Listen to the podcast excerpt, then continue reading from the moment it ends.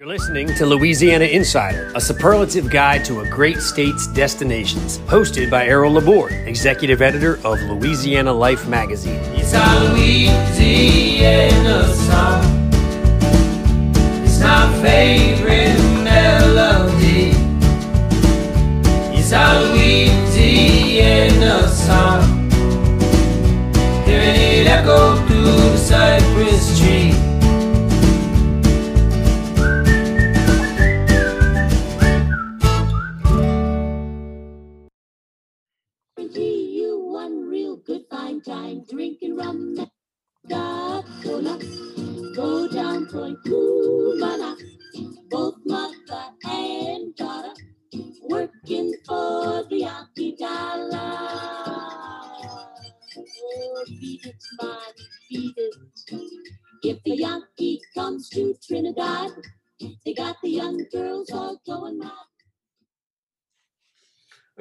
that's a bit of a bit of our stretch. Hi, I'm Errol Laborde, and uh, our topic today is about booze, especially the those with a Louisiana influence.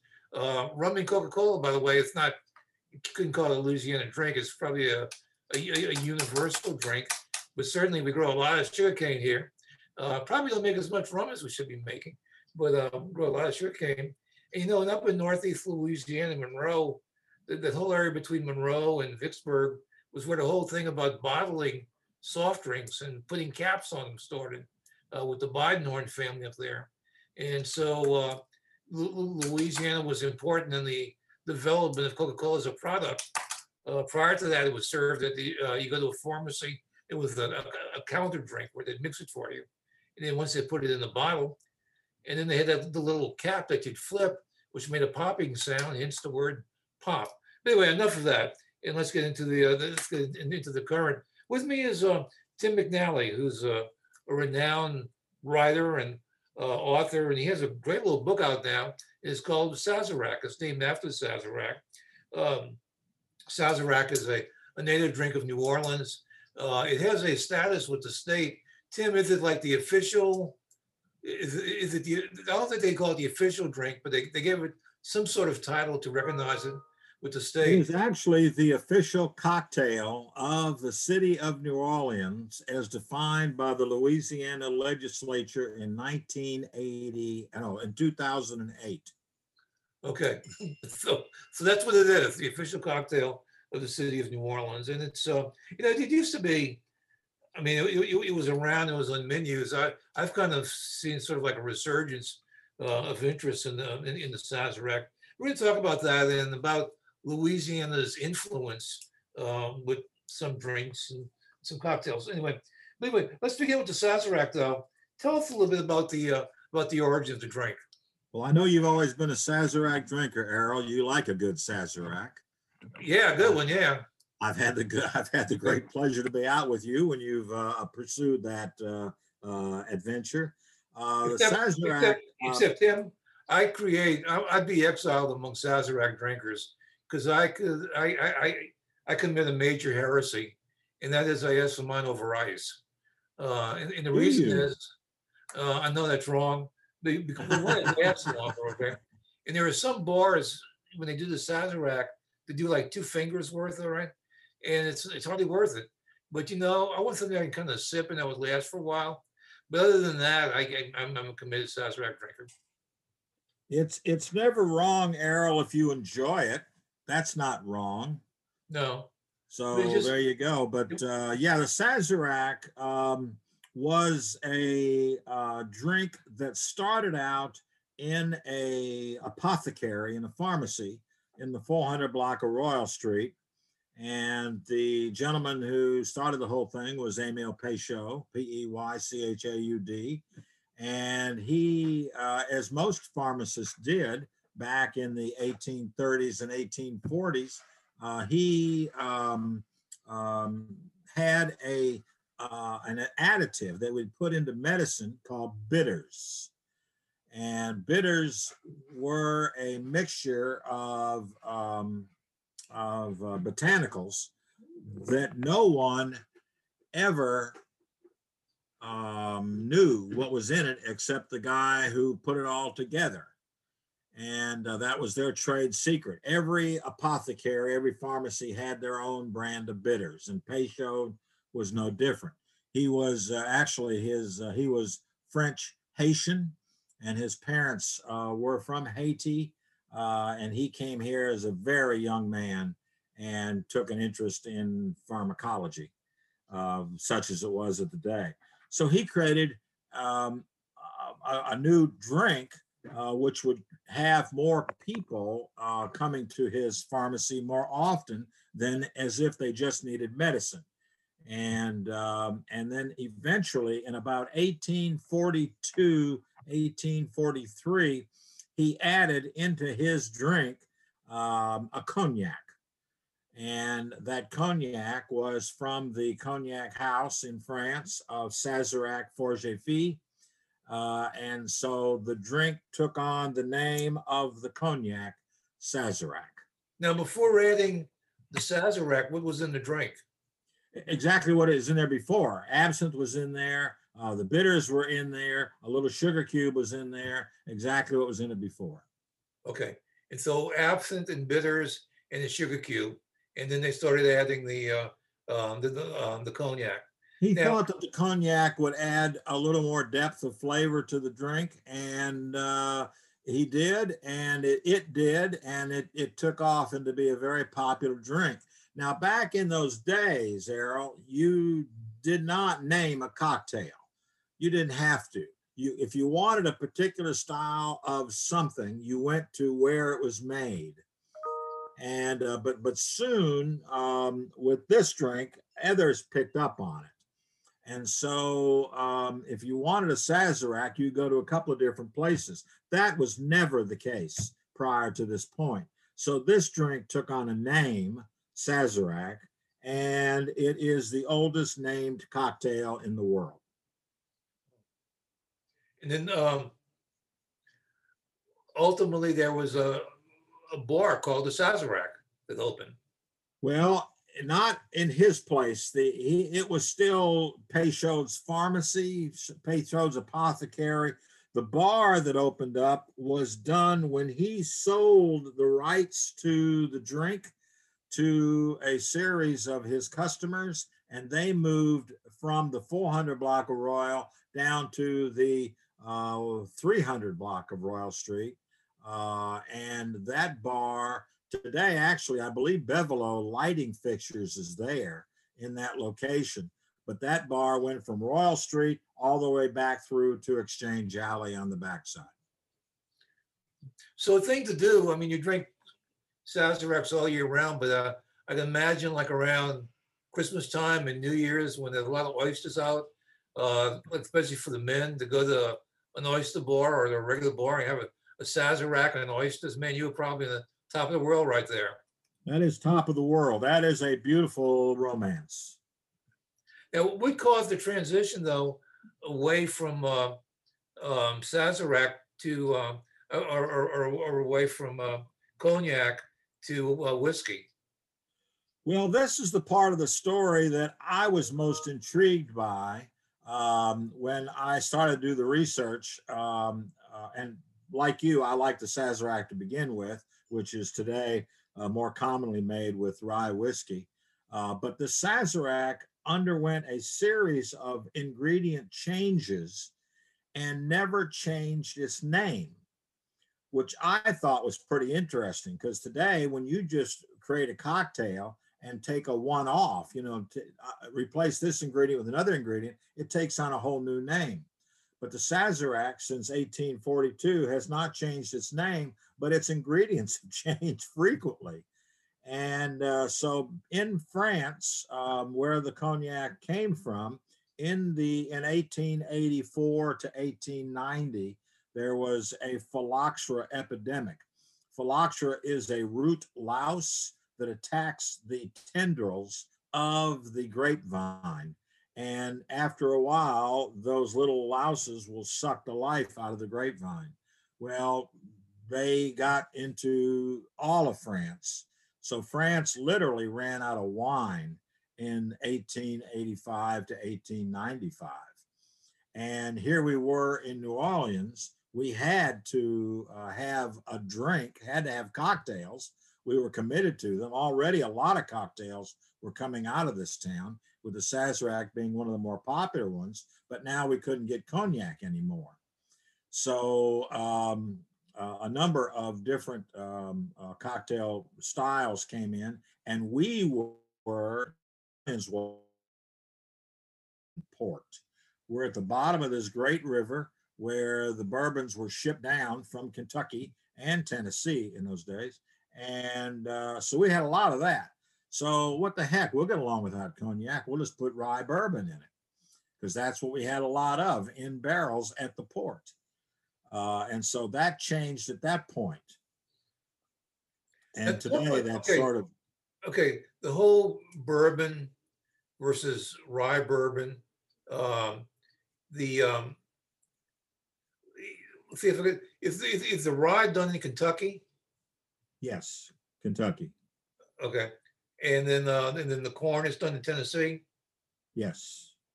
All right, and so what you get in a properly made Sazerac these days would be Kentucky bourbon. Well, Kentucky that would be that would be a way to go. Yes, that that that's one of the ways to go. That's not the original Sazerac, of course, as we just discussed. The, the cognac is the original Sazerac, and you can still get a Sazerac with cognac.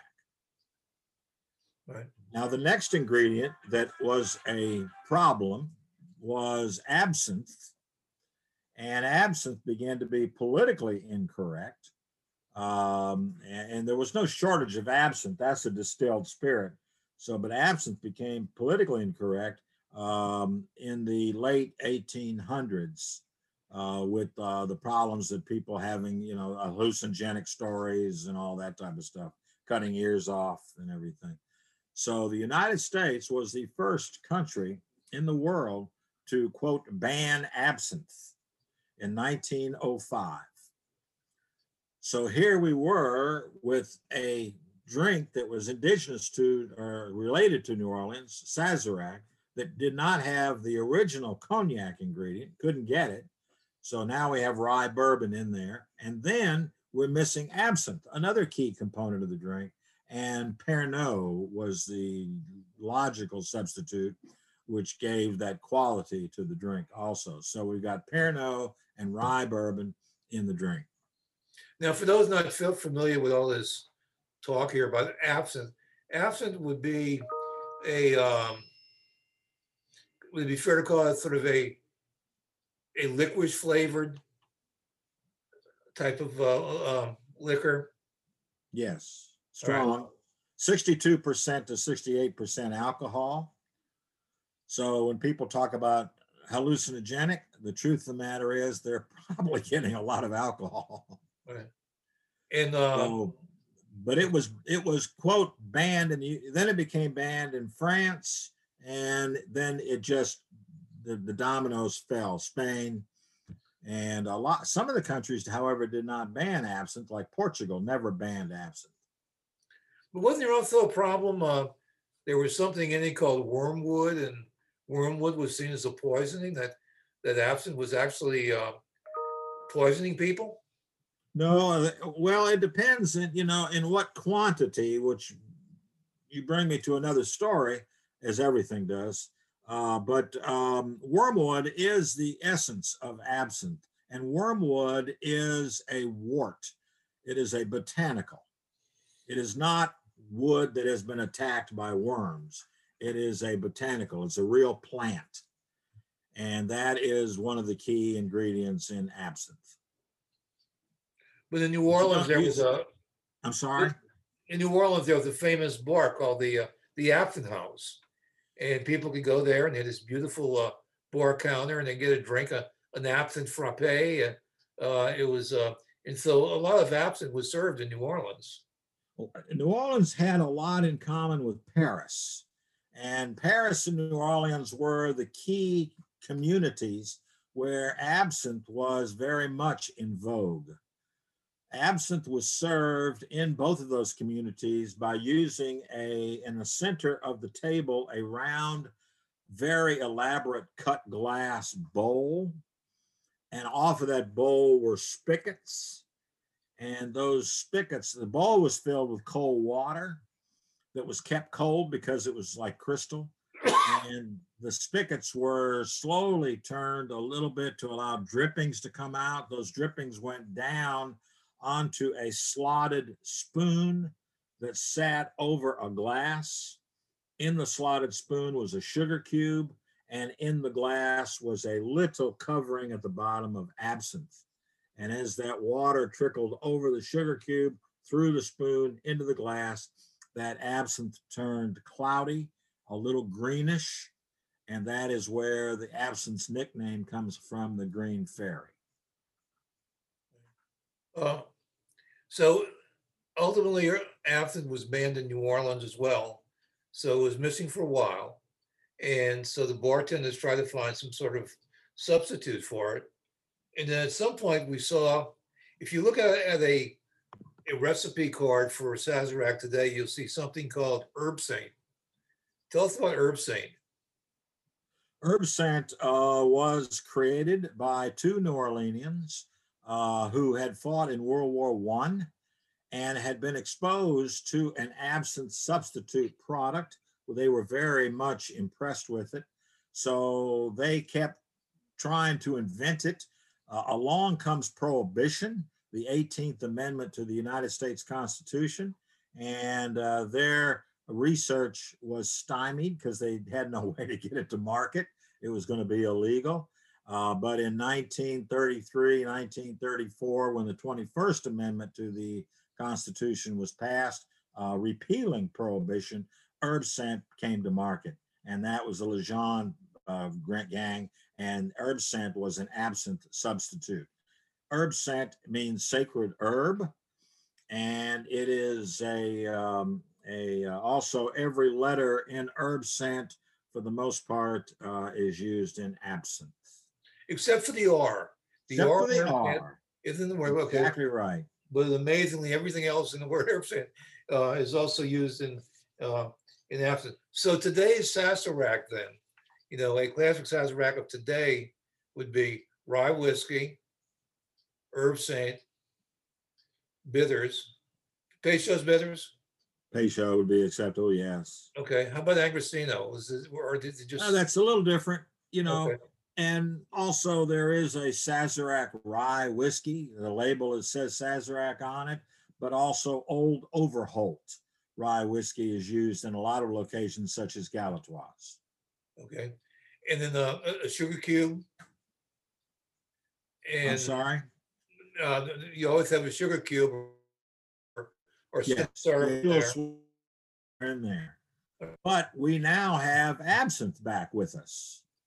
So um, a New Orleanian, Ted Breaux, uh, who was a chemist at Shell Oil in Norco, right north of New Orleans, up the river, was walking along the French Quarter one day, going by an antique store called Lucullus, which is just recently closed.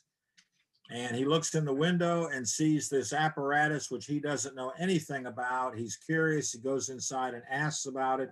And they tell him that is an absinthe fountain. It really piques his curiosity.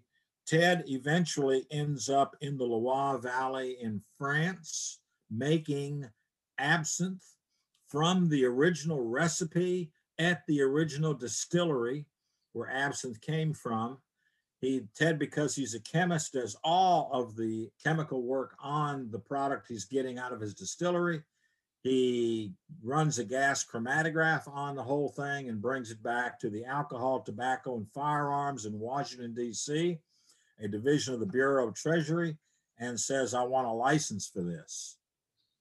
They thought Ted was nuts.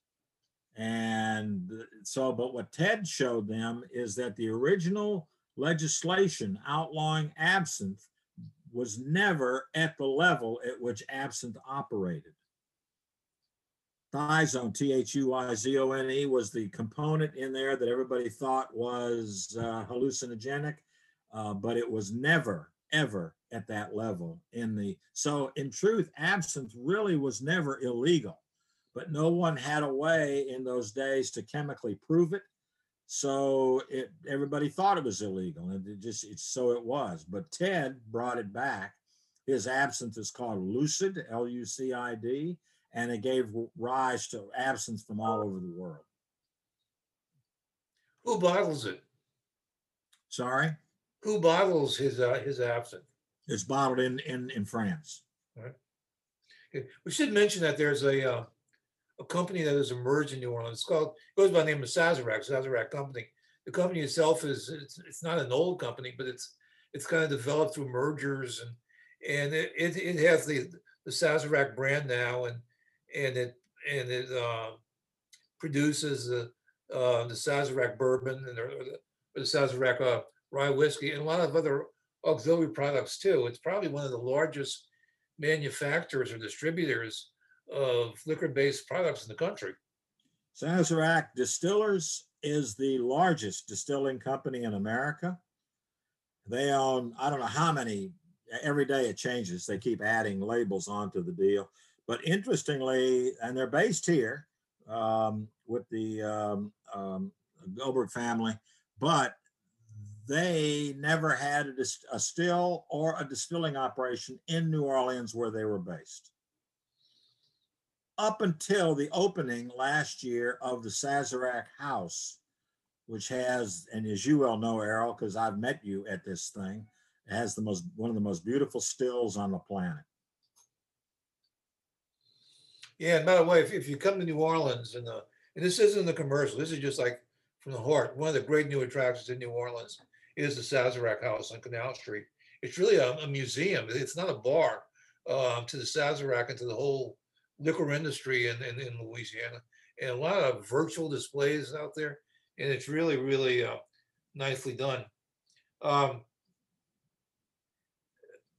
when I'm out at uh, dining and I uh, for dinner, and if, if I want to drink before, I find myself more often going to to cocktails rather than wines uh, these days, just because I I don't know. I think there's more interest in, in cocktails. There's different things in there. There's fruit. There's uh, you know there's different combinations. Am I wrong with that, or should or should everybody still be hanging? And I, not- I don't dislike wine, but uh, I, I find myself enjoying cocktails more. You're not wrong at all, Errol. In fact, with the COVID crisis, uh, uh, cocktails have moved out of the bars into the homes, and the sales of spirits is literally through the roof. Uh, now, wine is still selling very well, and and a lot of people are buying wine and having that at the house. But cocktails, as you indicated, are a more adventuresome pursuit because cocktails are more interactive. So uh, the, um, the the cocktails at home, getting recipes from various sources uh, and trying them out seems to be uh, quite a popular pursuit. And I don't think that's going to go away. You know, something like an old fashioned, which is a classic, a classic drink. Uh, you know, sometimes a great drink to relax by. Plus, it's got that fruit on it. You know, some people look down at the fruit. I I, I love all that. You know, and so there's just a know, there's a lot of flavor in there. Sometimes a cocktail can be overwhelming alcohol wise and doesn't go well with food. Food and pure alcohol don't mix, but um, but if you have a balanced, well-made drink, it can go with almost anything on the table. If you order a drink, um, and it involves whiskey, and they ask you what brand do you want, what is your call brand these days? Well, it sort of depends on the drink. If I am drinking a Sazerac, um, I will order the drink with Sazerac rye, and if they don't have that, we will go to Old Overholt on on the deal. I'm not that big of a whiskey drinker.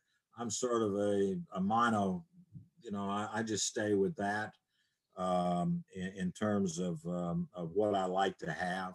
Uh, but if I'm I'm I move around a little bit in the cocktail world. So obviously here in New Orleans, as you well know, uh, we have uh, the French 75, which is very popular here. Uh, Pimm's Cup is very popular here. Um, and uh, so I'm I'm more of a universal uh, spirit drinker rather than just staying with one style. Um, seems like makers markers has become really, popular. a lot of people call for that these days, and probably because they just, that's what they hear everybody else getting. Yeah, I think that's what happens. It's kind of a Me Too thing, and it's a fine bourbon. Maker's Mark is a wonderful way to go, as they all are. I mean, I don't think you're you're seeing bourbons now. If if you like adventure, you're seeing bourbons now come off of every state in the union. Uh, even here in New Orleans, we have several bourbons that are being made here. Uh, they are being made in accordance with the traditional and legal style. Uh, but Colorado is doing a fabulous job with bourbon. Japan is doing a fabulous job with bourbon. So it's a great time if you're a bourbon lover. Must be a risky business to be in, though. I, I can see it's probably a, a lot of legalities you got to deal with, and and uh, a fickle market must be a tough business to be in. I, I guess you do it just because uh, you love doing it. Well, there's, you know, there's a lot of stills uh, distilling companies here in the city limits of New Orleans, and they're doing pretty well. Uh, they all are doing quality work and uh, they're doing pretty well.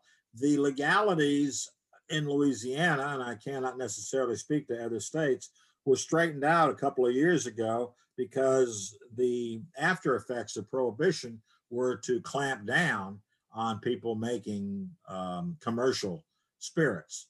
But the state has come around uh, to uh, allow uh, a lot of these companies to take effect and to profit. We're talking to Tim McNally, who's uh, an expert on uh, on wine and related and related subjects. Has a new book, uh, a really good book. It's called The Sazerac, and it's published by LSU Press. Tim is it out now at all the bookstores? Uh, all the bookstores and the usual outlets, Amazon and Barnes and Noble and the local independent bookstores, and and it can be ordered directly from LSU Press. Yeah, it's a fun little book uh, uh, to read. What are some other classic uh, Louisiana cocktails? Well, uh, we just talked about uh, the uh, cocktails. Louisiana, Errol, as you well know, because you're a historian, Louisiana, South Louisiana was always kind of bent toward spirits and wine and and drinks uh, of of a hearty nature. Um, and part of it was due to the fact that we were French Catholic, still are, I think, for the most part, and there was no ban on that. The uh, English uh, who came here, the Protestants who moved uh, to our state, uh, settled mostly in the northern part of the state from Baton Rouge to the north, and they had a problem with the French Catholic laissez-faire attitude. So um, there are a lot of um, laws still in the books. We still have a lot of dry wards in this state. But around your hometown, are there any dry areas, Errol? Uh, Marksville? But, Yeah. but if you go north of there, uh, if you get out of that that, that part, uh, yeah, you do get more dry areas. Yeah, and so yeah, there are some people who talking about cocktails is sort of a, a foreign topic, but they probably sneak a beer from time to time. I would think. I'm sure they do better than that. But uh, the, so that's the different, you know, the north south differential in our state is it causes a difference in lifestyle. Our food here in the south tends to be more uh, international, uh, adventuresome than it is in the north, which tends to be more Americanized. Um, uh, the the uh, theme restaurants and uh, and the chain restaurants tend to gravitate more to the northern part of the state than to the southern part of the state. But what happened down here uh, around the New Orleans area and in the Cajun area, in the on the Cajun Prairie around Lafayette and Crowley and Eunice and those areas, uh, when we became uh, settled, we set, we were settled with French Catholics, and uh, some of the French were Canadian French, but we were settled mostly with French Catholics. And in effect, we were a long way from the capital of this nation. So to enforce laws in this area uh, became a struggle, became a challenge. So we were about as far away from Washington as you could get, and we were across a great river, which was difficult to, to get across. So um, we tended to, because we were French Catholic, tended to default to uh, drinking and eating uh, with great abandon and freedom. You know, if you look at a, a map of um, of uh, southwest Louisiana, Calcasieu Parish, the northern border is a straight line, except it makes this little loop right in the middle. Kind of jumps up and then goes back to the straight line. And that's the town of De Quincy, which once belonged to Beauregard Parish, which is the parish above it. And they had a big referendum where the parish went, um, went dry and they didn't want to. And so this was years and years ago. So they had this big fight and they were allowed to, to vote. And so they vote to transfer to Calcasieu Parish so that they didn't have to be a, a dry parish. That was a smart vote. That was good for them. Yeah. Where I went uh, to school, uh, Errol at North Texas, uh, Denton was dry when I was there. Uh, in fact, from Walnut Hill Lane in North Dallas, which is right near my home, all the way up to the Oklahoma border was completely dry, including where the school was. And there were 40,000 college students in Denton between North Texas University and Texas Woman's University. About 10 years after I left, a trailer park in Denton, Texas voted to have its self governance and then they voted themselves wet and they made a lot of money. I guess so. Yeah. Okay, I'm calling our uh, executive producer here, Kelly Massico. We have a little section called this or that, where she's going to ask you some kind of comparative questions. Uh, we don't grade you on this, but but just let's just see what you got to say, Kelly. All right, you're not graded, but you may be judged by listeners. um, so the first one, Tim, is Sazerac or old fashioned? Um, you know, um, it's one of those things making a choice. If I have to, I'm going to go with the Sazerac, but they are both equally wonderful cocktails when made correctly. I think you stand a better chance of getting an old fashioned made correctly than a Sazerac made correctly. So I might default to old fashioned. There you go. Plus, plus you get the fruit. Yeah, that's the sustenance right there. Exactly. All right, the second one is Hurricane or Pimm's Cup? Oh, eh, see, there's no contest there. The hurricane, as we know it, uh, as it has been brought to us by just a great bar, but not for what it's known for, is not a original, true, authentic hurricane. And uh, I really, the Pimm's Cup, by the same token, at Napoleon House, is not according to the English recipe, but it's better than the hurricane is. Um, okay, so if you have a daiquiri, do you prefer a frozen daiquiri or just a simple daiquiri mixed with ice? Oh no, daiquiris are, you know, I enjoy getting someone a real daiquiri. Chances are they've never had a real authentic daiquiri, not frozen, but a real authentic daiquiri. And they are delicious, uh, interesting, even complicated drinks, but not the way you get them. uh, although drive through daiquiri shops here are sort of legendary and you got to go through one. Agreed. Um, okay, and then the last one is Peychaud's bitters or and every everyone be nice to me if I get this wrong. Angostura bitters? Angostura. Well, I like Peychaud because it's local. Angostura is a Caribbean bitter. Uh, both of them are excellent, but they both are made to go in different places. So depending on what you're having, but I personally I like Peychaud because of its New Orleans connection. You know, it seems like whoever created the first bitters should have given them another name than bitters. I mean, to me, that's, that, that word is just totally misleading. I Well, mean, what they did do what's right, and I agree with you, Errol, but what they did do that's right is bitters are about 45% alcohol. So nobody really realizes how much alcohol is in bitters because you don't, you just use a drop or two to add the flavoring to whatever it is you're making. But it's a high alcohol beverage. One other drink I wanted to mention, it's uh, uh, it was very popular in New Orleans, maybe in spots throughout the state, was the Ramos Gin Fizz.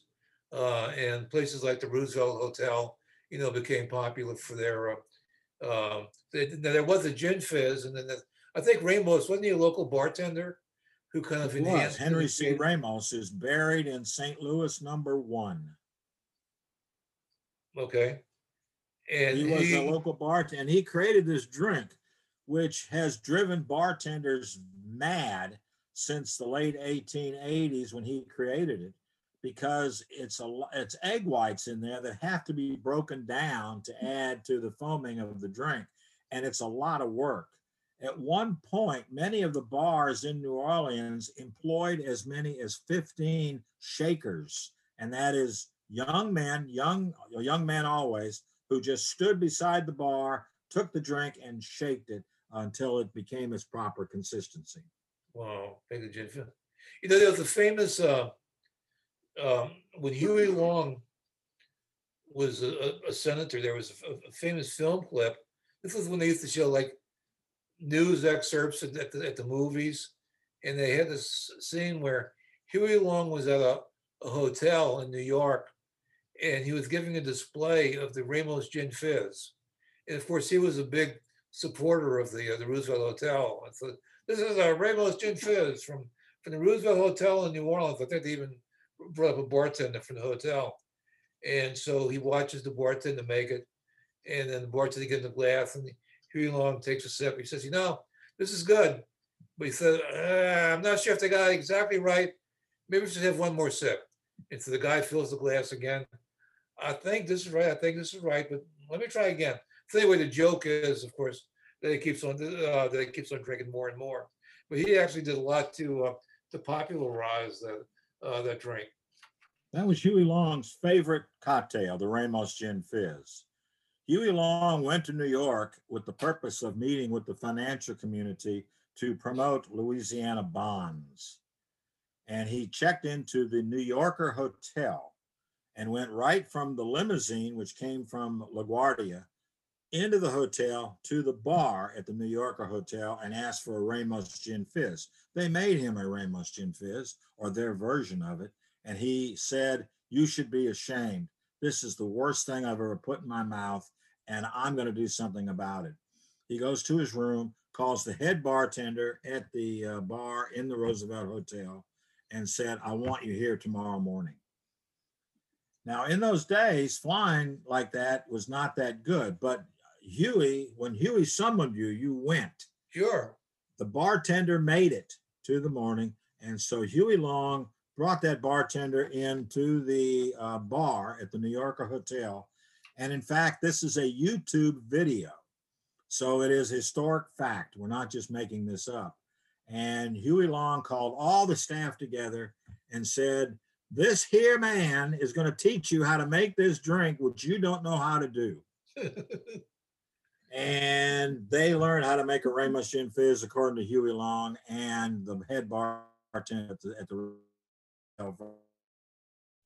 So y'all can look at it, those of you who are listening, go to YouTube and look for. I guess you you you you, you code Huey Long and Huey Long Ramos Ramos Gin Fizz. R M O S Gin Fizz. and that's it to you, and it's it's, it's kind of worth seeing.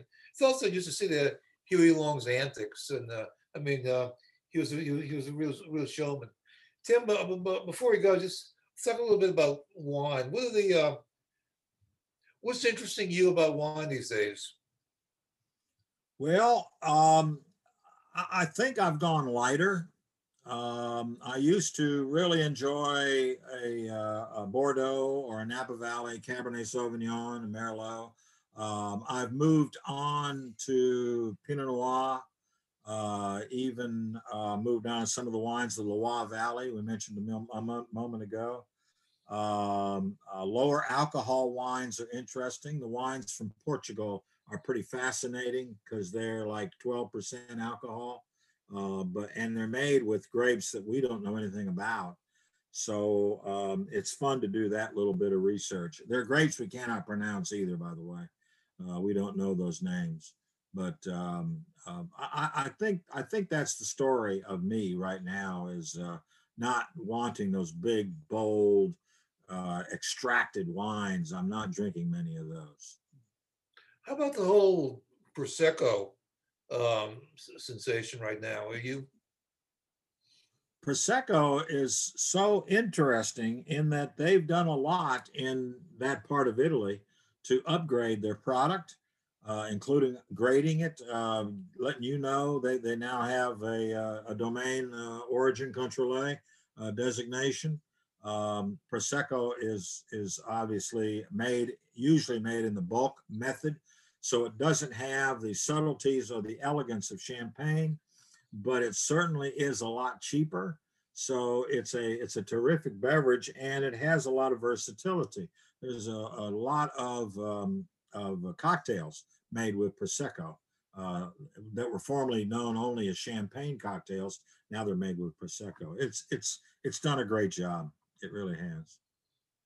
And just within a, within a few years, it's become very popular. It has has a, has a nice flavor to it, uh, and people really get get excited by it. Tim, just to wrap it up, what's the best what's the best drink that you make? Probably Sazerac.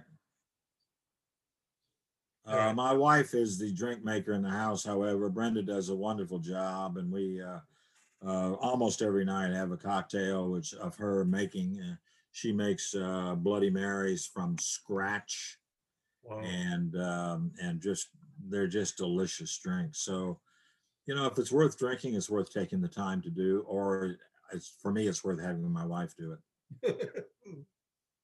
Okay, well, to mention again your book, The Sazerac. It's uh, it's out. It's uh, good. It's uh, it's it's, uh, a quick read, which is a good- thing. It's a nice thing to just relax and go through and, read- and read a lot of history. And I really, I really uh, appreciate that at bookstores and on Amazon.com and all the places that you'd uh, expect it. Also, want to remind people that if uh, you'd like to uh, subscribe to Louisiana Life magazine. Uh, you can call 504 828 1380. And, uh, and the person there will help you, or you can go to the uh, Louisiana Life website and have a nice drink on your side and and uh, and then look at the magazine. So anyway, Tim, thank you very much. I understand you have a another book coming down the pike pretty soon. Well, we're trying to work on one. We're in the final throes of negotiating with LSU, so that's all well and good. And uh, uh, it's going to be uh, a little more encompassing, a little larger. But I, like you, Errol, I love history, so this book will also have a lot of history in it. Okay. Okay. Well, thank you very much. Thank you, Errol. Kelly, thank you very much. All right. And and again, we'll, we'll go out with the Andrews sisters again. Take us back to rum and Coca-Cola. Bye-bye. Bye bye. Thank you. Make Trinidad like paradise, drinking rum and Coca-Cola. Go down Point Coolala, both mother and daughter, working for the Yankee dollar.